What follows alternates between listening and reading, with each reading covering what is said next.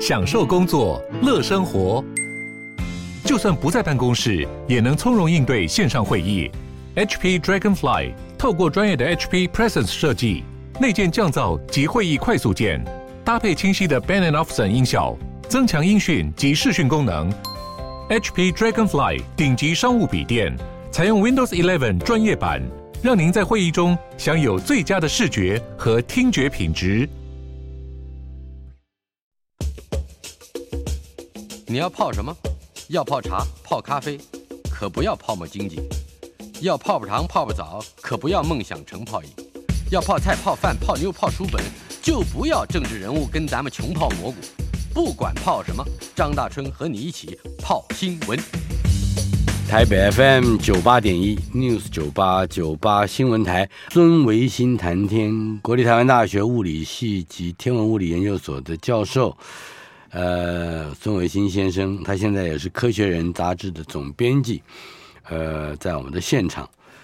维新兄，哎，大川兄好，我们各位听众朋友，大家好。我们现在要照例，嗯，在节目进行之初，嗯介绍一下您所主编的，呃，《科学人》最新的这一 期有些什么样的、呃、主要的内容。我看到一个名词很有趣，可能文章不是一个很大的文章，嗯但是嗯，这个名词 很震撼，嗯，叫做“大气长河”，听起来像诗句一样 啊，大气就是嗯 atmosphere。 Yeah，大大气气的长河，足够长的河，大川兄，我能不能往后退一步啊？嗯稍微讲一下，因为二月份的这一期里头呢，我是第一次写总编辑的话，嗯，在过去呢，从二零零二年开始都是李佳维教授，是到最近是林一平呃老师他们写的。那但嗯是现在呢，接手了以后，我自己也在总编辑的话里面稍微提了一下，嗯对于我非常佩服的《科学人》杂志原来创设的团队，是像王瑞文董事长、像曾志郎老师啊，像李夏伟教授，还有好多帮忙的委员们啊。那我自己在这边写的是 写到总编辑的话最后一段，嗯 我说以前李佳维教授是科博馆馆长，嗯，后来我也当馆长。他以前是《科学人》杂志总编辑，那我现在也是总编辑，是所以我现在常常趁他不注意，偷偷观察观察他现在在做什么。亦步亦趋，哎，对，但是我发现他现在做的事情多半是赏玩化化石， 偶尔啊喝点好酒，那这个我很擅长，我也能做。所以呃不不定什么时候你也还要去化石一 下，对对对，但是回到刚刚大气长河，我就觉得，呃，可能很多人过去跟《科学人》杂志都能够都有渊源，都有交集的。嗯其实我们每个人事情都忙，但是我在这个地方也想跟我们听众朋友讲，你真的偶尔拿起一本《科学人》杂志来，就是花个十分钟、二十分钟翻其中一篇文章，哼，是，翻了以后呢，总会有收获，翻了以后多半就放不下来。而且会大开眼界，哎，对，我觉得很很精彩的，就是二嗯月份的这期文章，当然是以韦伯望远镜为主了。一会儿我们新闻也会讲了，韦伯望远镜是有个小仪器出了问题啊。嗯呃，陈文平老师，中央大学陈老师呢也写了一篇在地的稿子，呃，详述了韦伯望远镜的结构啊、科学内容什么的，写得非常嗯好。但除了这个之外，就刚刚大川兄提到的大气长河，我觉得这是一个很重要的概念，嗯是存在已久，但是是新发现的一个巨大的灾难跟福利。嗯哼，巨大的灾难跟福利我没有听错，就是 它它是 either or，对，我觉得又回到了老子《道德经》啊，嗯祸兮福所倚，福兮祸所伏。但是大气长河是比较不得了的，它是一个非常巨大的大气结构，长可以到三千多公里，宽可以到八百公里，上下深度可以是三公里。它把大量的在大气这样的一个结构呢，把大量的水汽从西往东带到任何一个大陆的西边，大量的下雨。哦，所以加州那个地方，它百分之八十的灾难跟雨有关的灾难都来自大气长河。嗯然后它百分之 三十到五十的水，就是来自这么一点点大气长河的。所以，我我们去理解的时候，是要把这个在天上的呃还没有落下来的雨，想象成是一条河准备落下来的河。对对对，就 这个概这念。不是倾盆而 下，倾河而下啊！是我觉得这篇文章讲特别好的是说，过去的科学家们嗯只把风力，有台风来嘛，风力分级了，对不对？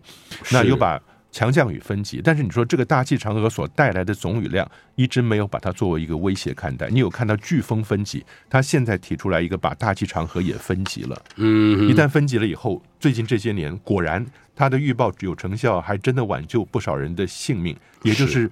美国加州旧金山一路一路往西这个沿岸啊，只要有土石崩落危险的地方，大气长河只要一预报了它是有危险的，马上封路，还真的，你一封路以后就马上救了人了救了就救了人了。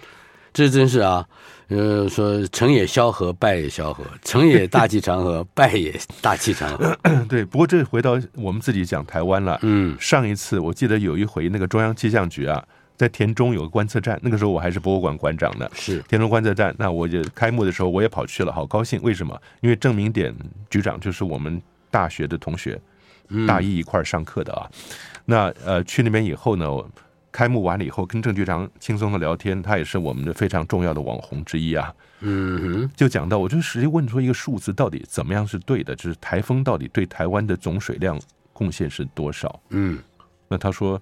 在南部看南部跟北部不太一样，嗯那你可能是北部是四百分之四十五十，南部可以到六十七十甚至到八十。嗯嗯，对啊，我想这个数字差不多，可能真的要去问郑局长。但是你知道，台风的雨量带来的雨量，嗯对台湾的用水的量是非常非常关键的。嗯，你平均那个数字大概就是百分之五十五到六十左右。嗯，那你说台风是灾害吗？那怎么办呢？对，就每年都期待他再擦边球过来一下。嗯， 对，就是靠的不要靠近了，登陆不要靠太近啊了，不要太远，不要太近了。嗯哼， 呀，是，这是大气长河。嗯嗯也就是说，灾难成为资源，或者倒过来说，资源成为灾难。嗯那所以应应起来也必须有有一套整体的呃看法，也就是不他光是现在只对风力有理解。对对，主要是那个带来的雨量，风有的时候也是到了。很疯狂的强啊！但它在这个地方说，只要你把它划分以后，它有一个四方块的一个图啊，也就是左下角是雨量少有益处，嗯，右上角是雨量大到酿成灾害了。做一个坐标。对对对对，那个四方图一旦做出来了以后，你就知道它只要预报是什么级，人们呢就能够按照那个预报来调整自己的生活。是，所以我觉得这等于又是我们以前的台风啊、飓风什么的往前又迈进了一步。嗯嗯。关于刚才提到的总编辑的话里头也提及了韦伯、哈韦勃伯、哈对勃、嗯韦伯，哈勃跟韦伯一样。谈谈。呃，主要是因为我看到《科学人》杂志也经历过一个传承跟创新的过程。嗯那当然，在过去的二十年来，我自己现在已经可以说了，就是担任过好几届的金鼎奖评审啊，尤其是谈科普类的、教育类的杂志，嗯评到最后毫无悬念，那就是《科学人》杂志，所以他连续拿了不知道多少届的金鼎奖啊。嗯嗯但是你说为什么？但还是到后来，王荣文董事长觉得这个经营下去很困难，纸本很困难，嗯因为年轻一代好像几乎都不太看纸本了。是大。春兄，报纸您还看吗？报纸只要是经过了就看一看， 经过了报架子就会看我一看。记得我小时候还是《中央日报》三大章的时候，嗯哼，那个时候所有这些报纸都是媒体资讯的来源呢。那现在年轻一代早就不看这个了，我都觉得嘖很尴尬的是，连我们用电子邮件的都被认为是老 Coco 了。你用你要 Line、是 Facebook，嗯即都嗯使看，即使看，大家还看。我们也知道，现在大概一一页的报纸，一整张的报纸啊，嗯全开嘛。嗯，呃，这个是它分四个，它每一页大概也只有四千字不到。哦，在我嗯呃一九七九年在报纸工作的时候，每一页至少是一万四千字。哇，哦是是三倍以上，你可以可想而知。嗯呃尽尽管嗯现我们说现在不看报纸，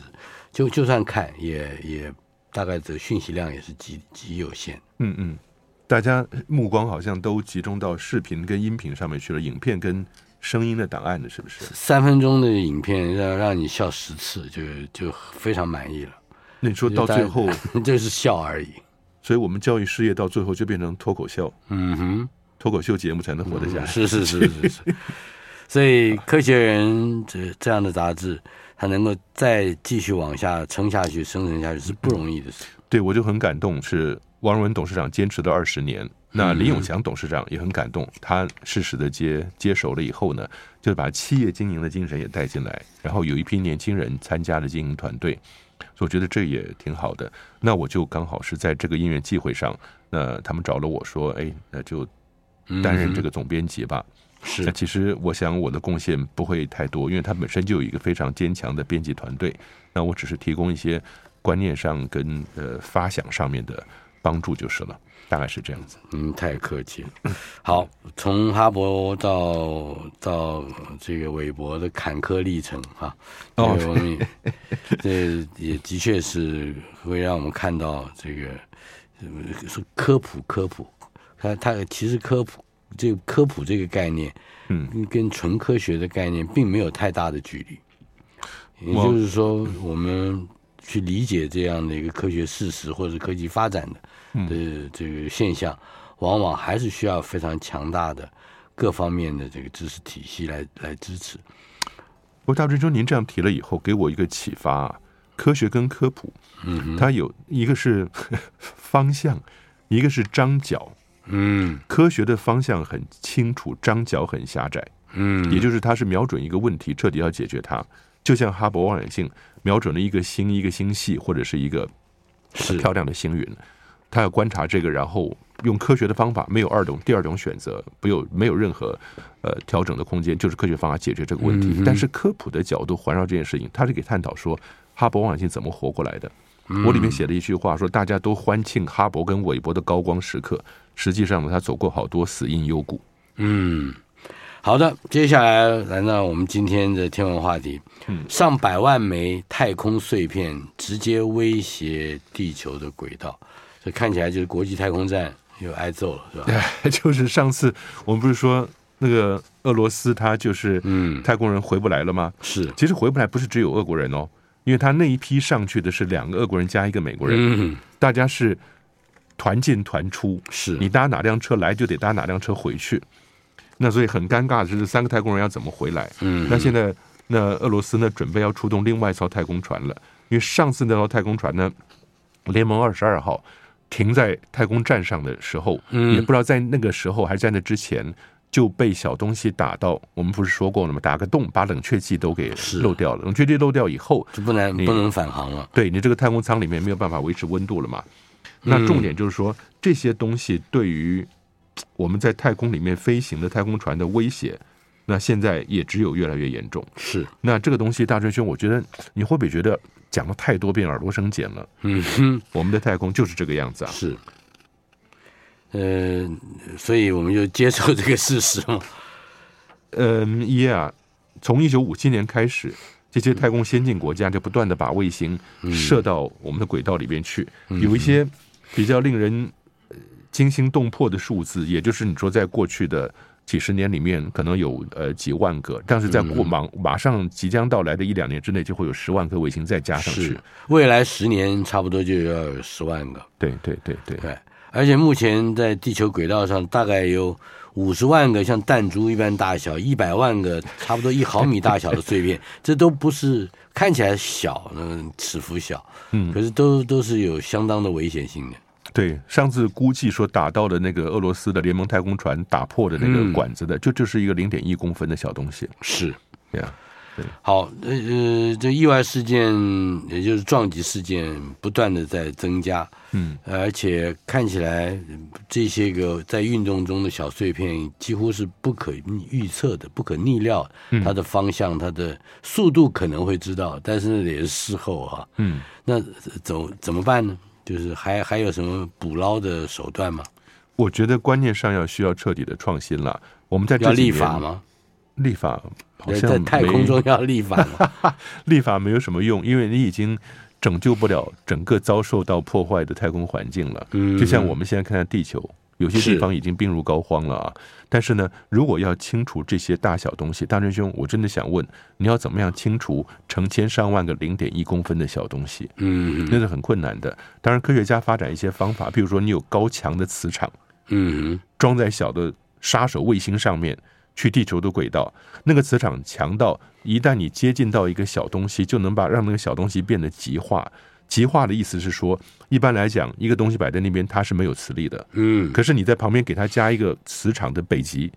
它接近北极这个地方就自然变成南极。嗯嗯，那另外那边就变成北极，是所以你是瞬间把它暂时性的磁化。啊哈，那它被你磁化以后，它就会跑过来，因为你这边是北极，它是南极嘛，嗯所以它就奔着你而来。是那你靠这种方式呢，可以短暂的把太空中的一些小碎片磁化了以后，飞奔到你周遭来，大家扑到你身上，嗯然后 你再带着大家高速的对着地球大气层坠下去。呃，哎，这个听起来好像应该蛮有效果的，呃，这是其中的一个做法。嗯另外的做法就是你打造一个漂亮的大网子嘛，嗯去外头去捞去，但是这些东西的成本都不便宜。可是我觉得它会是一个未来的蓝海市场。嗯，是的，好，国际太空站可以说是地球轨道上最大的卫星了啊，嗯，我们我们的下一个话题跟国际太空站有关，因为他也是受害人啊。有人对在上头一住就住了三百五十五天，几乎对是一年了。 Yeah，一般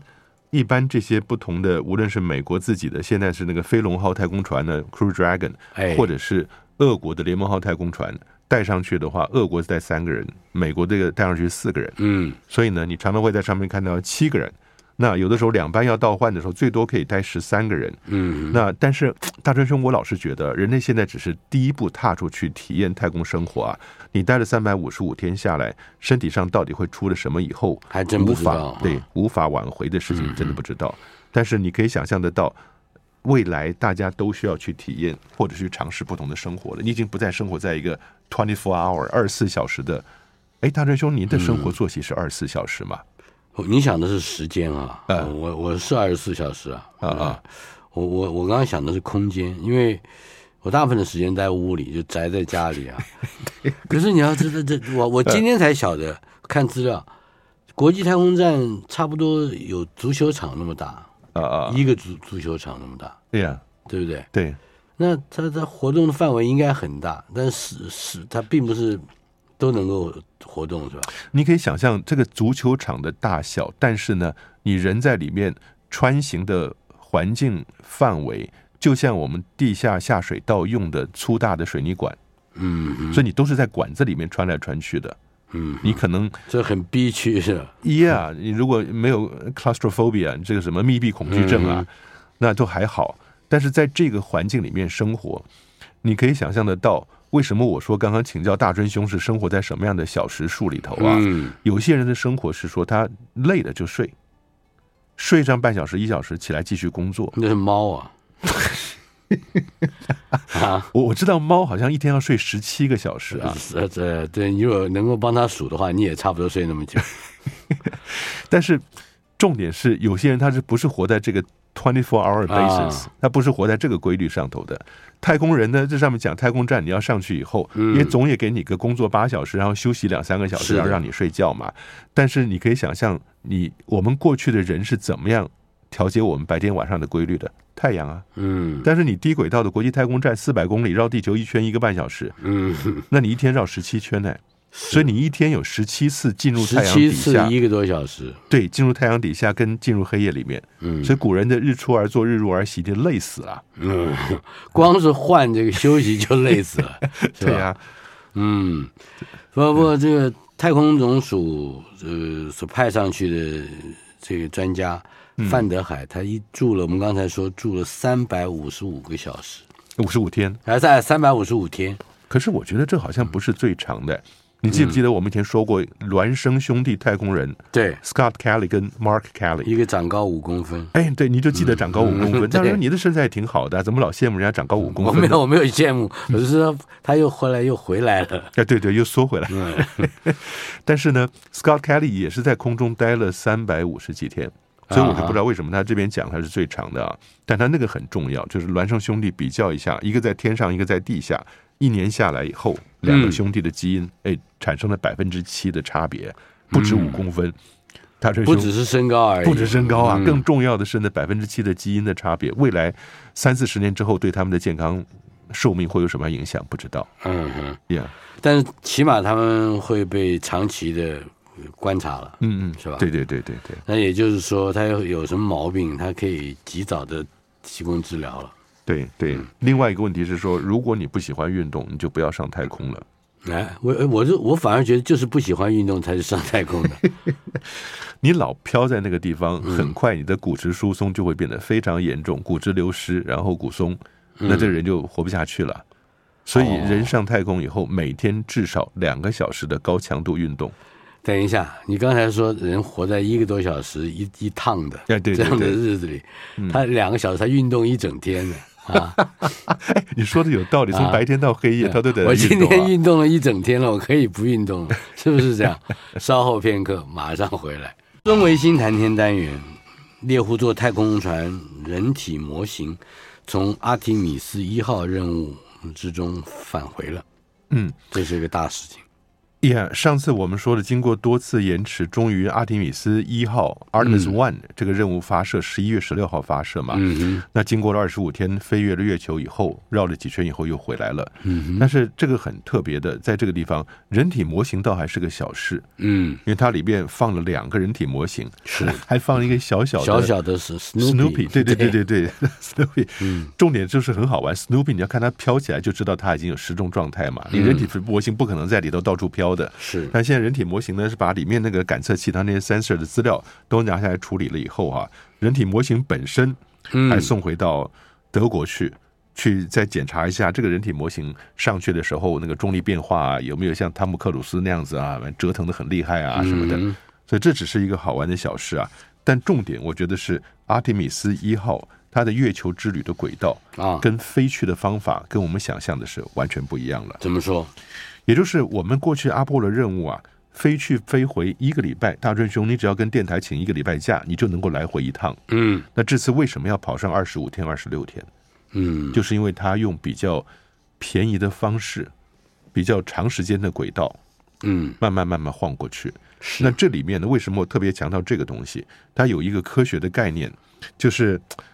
数学里有个符号叫做 delta 三角形，哎，一个三角形的 delta，、台 达电也是 delta，delta v 还有特种部队也是 Delta 也是 delta，、嗯但 delta 就是在数学上是差别的意思。啊那 v 就是速度嘛，你跑的速度时速十公里、二十公里、三十公里，就是你如果跑的时速三十公里了以后，大春兄再给你喝一罐什么什么提神饮料，你可嗯以跑到时速五十公里。那那罐提神饮料给你的 delta v 就是二十公里，嗯你了解吗？delta v 就是差别，差你的距 v one 跟你的 v two 的差别叫啊 delta v。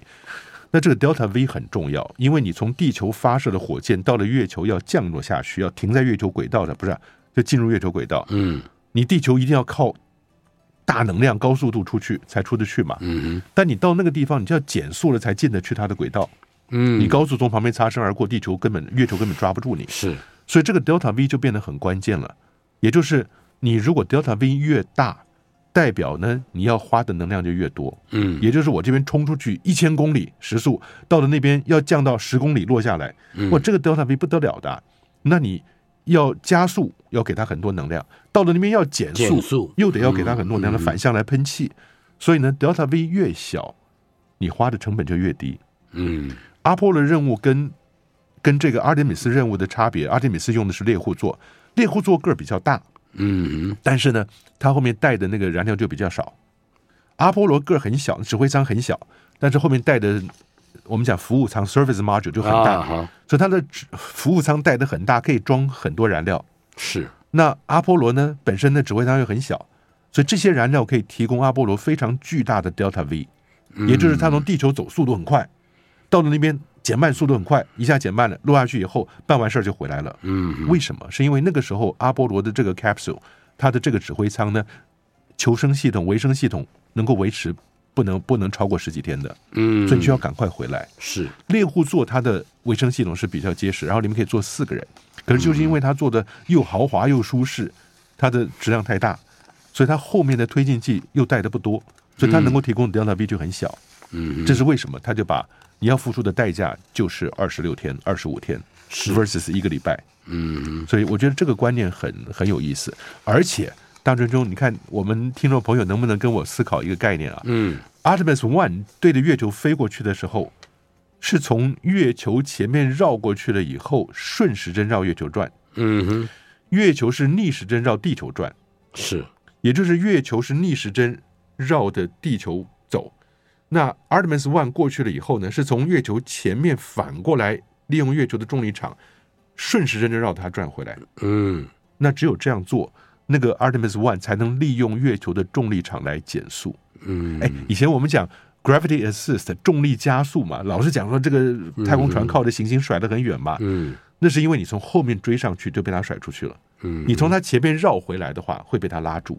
你可以想象吗？月球正走着走着，突然一个东西从前面绕过去以后，反过来，那它想往回走，刚好月球的引力在拉它。啊哈，所以它就反而会让月球引力慢下来以后进入绕月的轨道。那这就是靠了月球的重力嗯，付出的代价，是，我们就可以用便宜的方式、比较少的燃料进到月球轨道。这是阿提米斯的整个计划里面最重要的一个，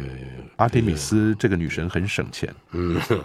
就是就是为了经济，呃，一方面是这样的，一方面以后她可以预料得到人类会大规模的去月球，是，那所以你所以一开始应该就会采取这种方对式。对对对，嗯哼，好的，这是猎户座太空船。嗯，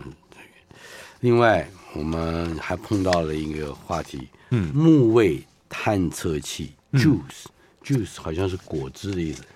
哎，他用了这个 juice，为了是要凑这个 acronym 啊，对凑成对一对个对字对，那他就把里面核心的重最重要的那个 M O O N moon 加 S 嗯 moons 这个字的字字头就没有了，就不见了啊。对不对？大真兄，您现在是很明确的，就一眼就能看得出来这些太空科学家在搞什么鬼啊！嗯，他就是 要好，感觉上好像嗯比较有趣味，有、嗯嗯。有这种文字上面游戏的这种趣味。就像我说的，以前我们在 NASA 工作，有一半时间花在想名字上 头。 他这这个叫是做文科的工作， 哎，对对对，叫做 Juice 的原因就是 Juice，当然 J 是 Jupiter 木星嗯，JU 是前面 JU 都是 Jupiter，,、啊、 ，Jupiter，那木星旁边有一些卫星，反正上面都是冰覆盖的。嗯当然，我们最喜欢的、最急于去探究的就是木星的四大卫星，伽利略当年发现的嘛。嗯我呢，我每次问学生四大卫星是哪四大卫星，学生好高兴说：“老师，我知道，木卫一、木卫二、木卫三、木卫四。” 废话，我也知道啊。嗯 Io Io 是第一个，木卫一比较小，接近了木星，但是那个 Io 字很好，就是 Io 嗯两个个哎字嗯对 Io Io 它也是个神。那 Io 上面是有火山的，嗯除了地球之外是第二个我们看到有火山活火山爆发的地方啊。那再下去呢是 Europa。Europa 嗯比较小，但是大家您记得吗？很早我们就说 Europa 它有个冰面之下，它会有海洋的，咸水海洋在底下。哼嗯第三个是全太阳系最大的 Ganymede 木卫三加利米德，哼，第四个是 Callisto，也是个漂亮的仙女。这这四个是我们特别有兴趣的，但是很多木星的卫星呢，也都值得探勘。嗯今天有另外一个新闻说，木星的卫星终于一举超越了土星的卫星。因为它这两个竞争了很久嘛，哎，对对对对对就是很多科学家今天发现了说，哎呦，木星的可能多了一点，对对嗯对明天又发现，哎，土星的卫星又多了一点。对，因为你会觉得木星是老大，木星比土星还嗯大，那它的卫星肯定要比较多。其实不是哎，以前木星停留在七十九，停留好久，嗯，那土星就是八十几了。是那现在这一次呢，瞬间木星木暴星增到反超越九二，九十二个，对对对对，他一次92发现了十几个。哎，对对，一次公布了十二个还是多少个啊？嗯哼那可以，以后这可以当赌盘，什么时 候？这感觉像在打篮球啊，这个数字也差不多就是一场篮球赛哎，的对呀、说的也是。得分数是吧？大大真兄很重要的这个新闻，他只是说也是哎，也是文组的人会比较喜欢的啊。嗯，怎么说？那这个 Juice 要到木星去探测它的卫星 Icy Moons，为什么有 Juice 这几个字 Icy 啊？就是因为它是 Icy Moons，嗯，也是冰面覆盖的月亮，是它上面带了伽利略的手稿，前往伽利略卫星，因为嗯这四个卫星、四大卫星是伽利略发现的嘛。是那伽利略其实当时发现了也不敢说，嗯他的望远镜拿去看到的土星旁边有土星环什么，他也不敢说，啊但他不说又不行，因为别人如果先公布，他不就没了吗？是他就用很隐晦的方法说，他说我发现这些星体呢都是三位一体，嗯， Trinity 哦他要跟宗教扯哎上一点关系，而而且是三位不是圣父、圣子、圣灵吗？对，那你如果无论是环或者卫星在旁边，你中间有一个，旁边有几个，嗯他就说我看到他有这样的现象，哼啊，以后别人要说，哎，我也发现了，伽利略说他我早就，那第他是第二个， 对对对不对对对，他一方面他就让自己成为第一个，嗯呃二方面不要犯那个宗教上面的规矩或者是这个惯例。不过大真说你也不能怪他，嗯因为他那个年代科学还不是一个职业，嗯，根本没有科学家。那个时候研究自然现象就叫自然哲学家，嗯，伽利略的时候穷啊。是，我们说过，中世纪的科学家富有的只有两个人，嗯，你记不记得？达尔文牛顿呃，牛牛顿不行，牛顿到后来才行，一开始穷的不得了。啊，达尔文达尔文跟牛顿，呃嗯呃，达尔文跟哈雷，啊，达尔文还是两个富有的，伽利略都穷的得要做家教。嗯学生一听说老师家教很好，我到到学生家里都是有吃有喝的，不是。伽利略在家里面要 en 要 entertain 那些贵族子弟，带着仆他人啊作秀，住到你家里头来，你还得伺候他，这是你的家教。嗯，那个年代是靠这样子，所以他发现四大卫星以后呢，就把这四大卫星敬献给支持他的金主梅迪奇亲王。嗯，然后那个文章写的看起来嘖起鸡皮疙瘩，说他多伟大，梅第奇亲王是照耀宇宙，所以这四个发现的献给 他。你知道那一年他写这个献他的卫星的时候，梅第奇亲王几岁？嗯，九岁，嗯小孩儿呢？小孩儿。 所以对金主过去跟现在应该也差不多了。好，那么关于 Juice 这一个计划啊，嗯，呃，这个行动可以有最新的发展吗？我我想以后啊，这几个卫星都是我们研究的对象。那 咳咳这个 Juice 是欧洲人要去做的，所以我觉得这这也很不错啊。那欧洲现在慢慢又重新 咳咳在俄乌战战争之后呢，又能够重新拾回他们自己的太空发射能力了。那雅利安火箭五号火箭的最后一次发射是要把这个 Juice 射出去的。我希望我们大家，哎呀，怎么讲？持续关注、大追兄，这个持续关注是非常非常长期的一个契约哦。哦，我们今年四月份发射 Juice，啊，二零三一年的七月到木星二零三一年，的也七就是月还有几几年？八年八年。八年的时间，得念两个大学， 呃，不，呃跟着您已经念了好几个大学了。 不敢当，不敢当。 NASA 研发核动力太空船为人类登陆火星做准备。等一下，嗯核动力太空船嘛，嗯，这是这个这一串新闻里面今天另外一个关键的点。哎，这连续的好几个新闻都是这个东西，因为大家现在都把心思摆到核动力上面来了。嗯，因为显然可见的是，你要长期待在太空，走得更高，走得更远，太阳的太阳能板是帮不上忙的。嗯哼，那那你这个核动力以前只是用在什么？用在火星任务。您记不记得麦特戴蒙坐的那个火星车？他去跑得好远，把他们嗯埋在地下一个核子动力的那个 RTG 挖出来了，是，然后摆回自己火星车。去的时候，整个脸、眉毛、胡子上冻的都是冰珠啊！回来的时候，脱到只剩下吊嘎跟 短裤，因为他那个核动力挂在他的车子里头嘛对，温暖的不得了。嗯哼，当然你会说，他温暖的不得了，同时是不是有放放射线呢、想不了那么多了。对，它起码要生存啊，对对对对对。稍后片刻，马上回来。台北 FM 九八点一 News 九八九八新闻台，二月七号星期二，今天进行的单元孙维新谈天，国立台湾大学物理系及天文物理研究所的孙维新教授，《科学人》杂志总编辑，在我们的现场。维新兄啊，哎，开着我的 Rolls Royce 呃上火星不是什么梦想啊。耶、yeah,，那个 看起来开着我的 Rolls Royce 这句话很，将来会有红一段时间。哎是，就是你如果要上火星的话，你有不同的车辆可以选择。嗯，那有钱人都跑到排头的第一辆去找那个两个 R 叠在一起的那个字那个标志啊，哎，劳斯莱斯啊，因为这个劳劳斯莱斯斯莱斯公司也投资开始加入了这个设计太空核动力引擎的过程了。嗯，我觉得这挺好，因为以前的核动力呢，像我们在火星任务里看到的，它只是摆在太空船里面提供所有的设备、基础的电力。啊那现在是把核动力整个用到了引擎里面去。嗯，那你那可以不早就有核动力了，为什么不一开始就使用核动力来作为推动推进力呢？整个研发的过程还蛮长的，因为你如果说做了一般传统的火箭燃料什么，你在地面上做实验爆炸的，你就爆炸了。你弄个核动力嗯在那个地方要爆炸的话，那不就完很蛋了？危险的，对，所以它现在有两种，我想我们听众朋友也就知道，核动力现在在做引擎的两种，一个叫 E NEP，一个叫 NTP。T 就是 thermal，用热的方式，因为它放射性物质在里面分裂会产生热嘛。嗯，另外一个呢是 NEP 是电，核电。啊哈那，也就是说，它核产生出来的能量呢，是把一些惰性气体分成了正负粒子、正负离子。嗯，因为我们呃一个原子是中性的嘛，那你要把原子的电子打掉以后，它就变成正的离子，嗯你要给它多一点的电子，它就变成负的离子。所以正负的离子呢，它都是带电的，有些带正电，带负电。那如果你把一个惰性气体一堆，然后高能量把它打碎的话，都变成离子的话，那你在旁边加一个板子，那个板子是强烈的正电，譬如说。这些所有带负电的离子都会高速的冲到那个带正电的板子去，对不对？嗯异性相吸嘛。这时候你在带正电的板子上挖个洞，那那些带负电的离子眼巴巴的冲过去，竟然发现自己没有撞到正电的板子，而从那洞穿出去了，嗯哼，而那个洞就对的是火箭的尾巴，是，所以火箭在喷射东西出去了。嗯哼，牛顿第三定律告诉你，你就会往前走了。嗯哼，所以这就是反作用力，对，用热电的方式呢，把气体电离了以后，反作用的方式让火箭往前走。那热是那热电的热核的方式呢，就是用它是烧同一回事，但是同一两回事个，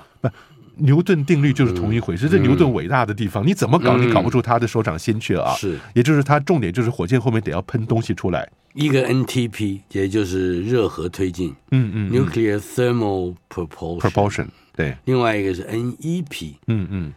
Electric Propulsion。对， Propulsion 人人类就只是在他的手掌心里面，这小打小闹的，换一些不同嗯的方式，但重点就是火箭背后东西喷出来了以后，火箭就往前进了。嗯那你要怎么样做，就看个人的，大家自己本身的那个本事了啊。但是照目前这种东西看起来，如果真的四十五天能够到火星，而不是八个月的话，对，一个半月到火星，那你就省掉了六个半月在茫茫太空中空中，在在太空中被辐辐射搞搞，对毫不留情的宇宙射嗯线，在那边恣意的击打你的身嗯体，那你可以从八个月缩短到一点五个月，嗯多好的事情啊！所以我们很可能不会经历掉飞八个月的时间这样的事你情。你想吗？嗯你还可以啊！现在报名，啊 大追兄弟还希望坐上慢车。哎，我想到以前我们的慢车对了就是那个概念嘛，嗯哼，绿皮车，我们的慢车啊，是哎呦，那个当兵的时候收假都得坐上慢车，因为军队部队的小兵只能发到慢车票 嘛，你记吧，记得吧？是，对啊，所以后后来你就开始有复兴号、莒光号一路往上了，嗯啊那现在高铁就更不用说了，嗯，是的，加速前往火星，这个也美国 NASA 跟五角大厦最快是二零二七年嗯。就要测试核动力的火箭引擎。我觉得啊，现在真的，大家以为在美俄的冷战结束了以后，大家可以到了太空的和平用途。可是我现在觉得，美中的激烈太空竞争又是另外一个新起的大规模竞争了。竞争当然有坏也有好了，嗯好处就是你认真的资源投入以后，你今天发展出来的军事目的的东西，未来都可以转成民用。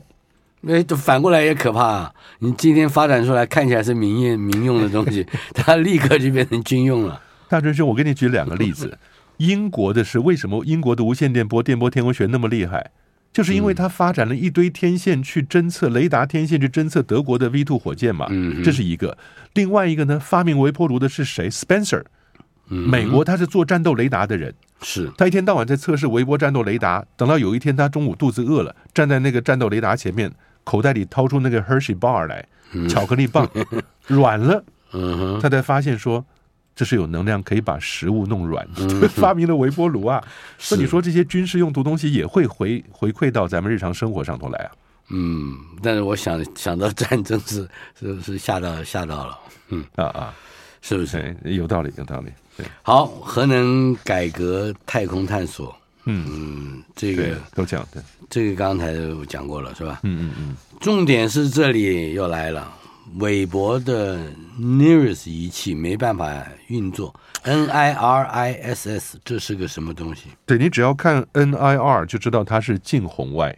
嗯，你看到另外一个 MIDI MIDI 就知道它是中红外 Mid Infrared。哦，但这个我想对大家来讲没有太大的的感觉了。嗯那近红外的话，就是我们可见光红橙黄绿蓝靛紫的红这一部分，嗯，波长稍微再长一点，那就叫近红外了。是再，长很多，那叫中红外；嗯哼，长更多叫远红外。嗯哼，那那些都是天文学家观测的不一样的波段嘛。但是大真兄其实，我觉得不需要紧张，我们要接受这个事实。它这我个当仪器出问题，对不对？仪器出问题的，那目前无法运作，要重新去调软体啊，因为他看起来硬体好像没有太大的问题，重新再启动吧。嗯哼，但是大真兄，我必须要说一件事啊，我在 UCLA 念研究所的时候，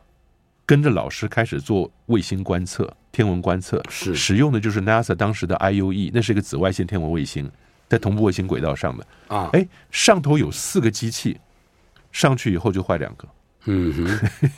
紫外线啊，它有一个短波紫外线跟长波紫外线，短波叫是 S short wave 啊啊哈，SWP，那个 P 就是主要的摄影机 prime camera，嗯，而 SWR R 是 redundant 备用的冗余的一个望远呃一个相机，另外呢长波是 LWP 跟 LWR，嗯哼，等到我作为研究生去用，它也不过上去几年，有两个已经不能用了， 啊哈，我们都是用 SWP 跟 LWP 的 data，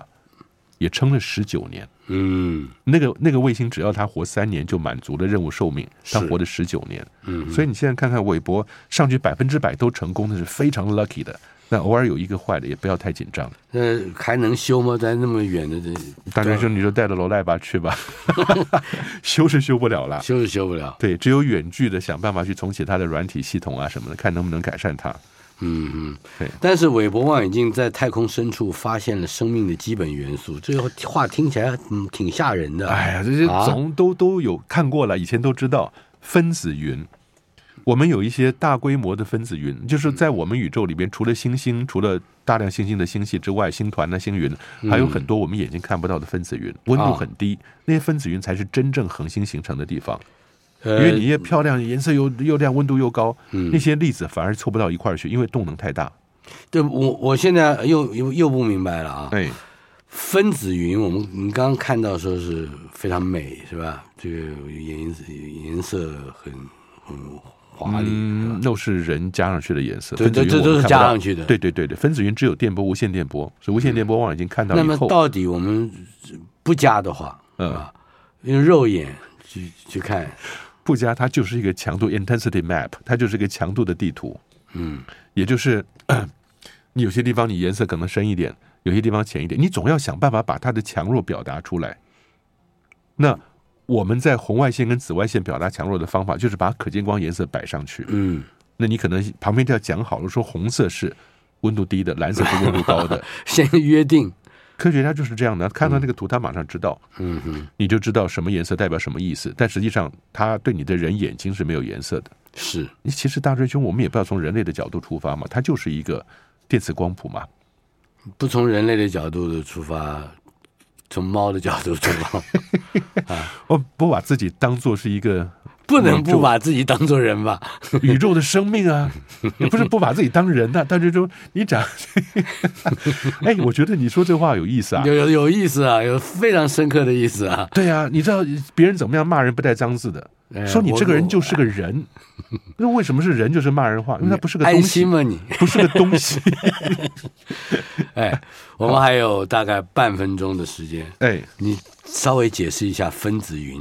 好吧？哦哦， 咳咳分子云其实很重要的是，它可能是碳、氢、氧、硫，其他的这些氮凑在一块儿的东西。嗯我们的分子像什么？CO2 二氧化碳是分子、h o 2水嗯也是嗯分子，然后呢，NH4 氨阿莫尼亚也是分子。氨那这些重要的分子结合在一起，在分子云里面，绝大多数是氢啦，加这些这些东西以后，那这些东西就是未来形成了一个恒星跟行星最基础的原料。所以分子云是一切东西的根本。哦，但是我们这些星星到最后爆炸了，散出去以后也会成为分子云。所以整个宇宙的循环就是云气、星恒星、云气、星云、恒星这样子。的确，多年以前，恐怕快快二十年了，我就对记得被第一句被你吓到的话就是，嗯，人人身上的这些肉啊、骨头啊，嗯，它的材料都是恒星，哎，对是不是？对，但看听起来自自我伟大感高很多。哎呀，大家人讲这话就是高光时刻来了。